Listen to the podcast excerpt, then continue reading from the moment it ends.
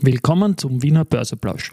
Heute ist Freitag, der 8. Juni 2023 und mein Name ist Christian Drastil. An meiner Haut lasse ich nur Wasser und CD. Es ist Fenstertag. Am gestrigen Feiertag wurden immerhin 134 Millionen Euro umgesetzt, was sehr wichtig ist, denn die Wiener Börse hat heuer die tiefsten Volumina seit 2016.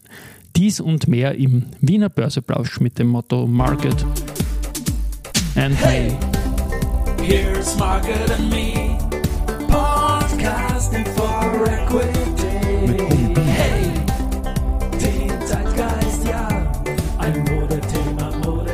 Ja, die Börse als Modethema und die Wiener Börsebläusche im Juni sind präsentiert von Wiener Berger und LLB Österreich.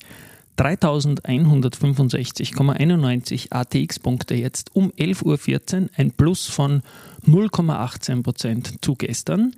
Auf der Gewinnerseite haben wir die AT&S mit plus 4,4% Die haben auch gute Nachrichten, da komme ich dann noch dazu. Und sie sind wieder über 30 Euro.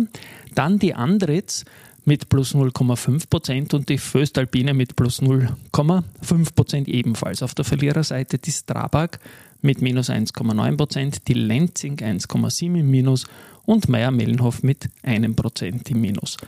Beim Geldumsatz ist so, dass die erste Gruppe 4,4 Millionen hat, die OMV 3,9 und die AT&S 3,1 Millionen, aber es ist heute erst 11.14 Uhr, man hört es auch am Klang, es ist noch immer irgendwie mein Sommersetup. Ich probiere da ein bisschen rum.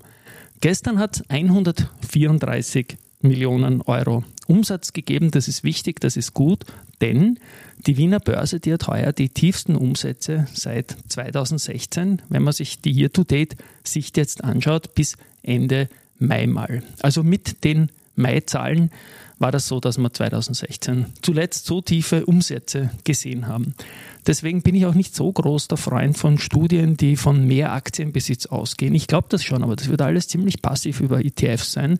Und der Heimatmarkt, der profitiert davon meiner Meinung nach überhaupt nicht. In der Serie 30 x 30 Finanzwissen pur probiere ich den Mix darzustellen irgendwie. Ist mir persönlich ein großes Anliegen, dass ein bisschen dieses Interesses auch in Österreich bleibt und eine kurze Behaltefrist ist da sicherlich auch äh, eine gute Maßnahme dafür, weil man hat gesehen, dass die Umsätze mit äh, dem damaligen Wegfall der Behaltefrist weggebrochen sind und nicht mehr zurückgekommen sind. Lange Behaltefristen bei Enthold, alles super, alles zu unterstützen.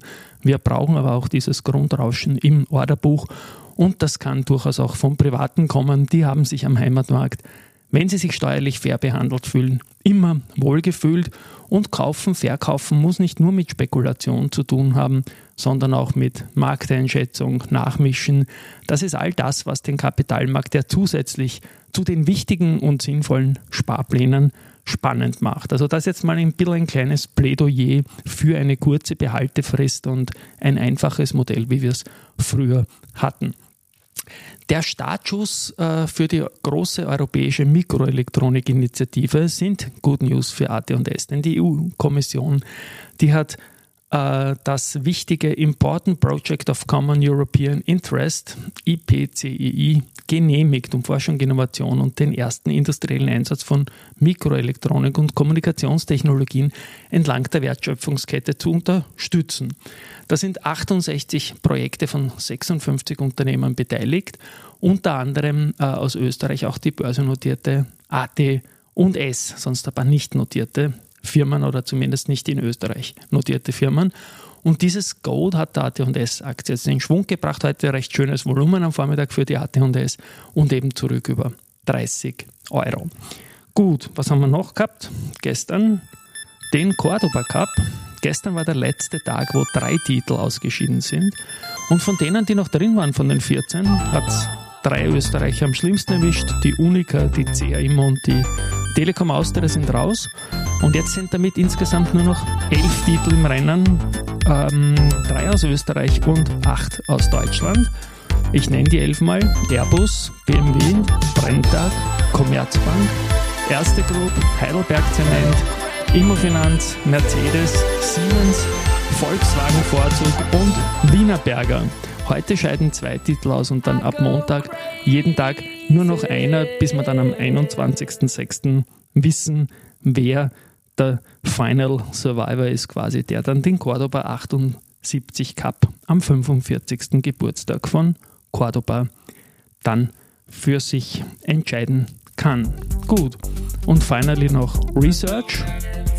Da war Montega aktiv und hat die Kaufempfehlung und das Kursziel von 18 Euro für Wolfgang bestätigt. Und die Baderbank hat sich AMS Osram angesehen und ebenfalls Kaufen bestätigt. Das Kursziel geht aber von 12 auf 9,72 Franken Retour. Gut, am Montag gibt es mich wieder mit dem normalen Setup, aber ich glaube, es ist für Sommer-Setup gar nicht so schlecht. Und dann gibt es auch die zweite Folge 30x30 Finanzwissen pur. Da haben wir einen Zugang gesucht zur Faszination von Aktien, auch ein bisschen Home Bias und wir, das sind Wolfgang Mateka und ich. Schönes Wochenende und tschüss. Yeah.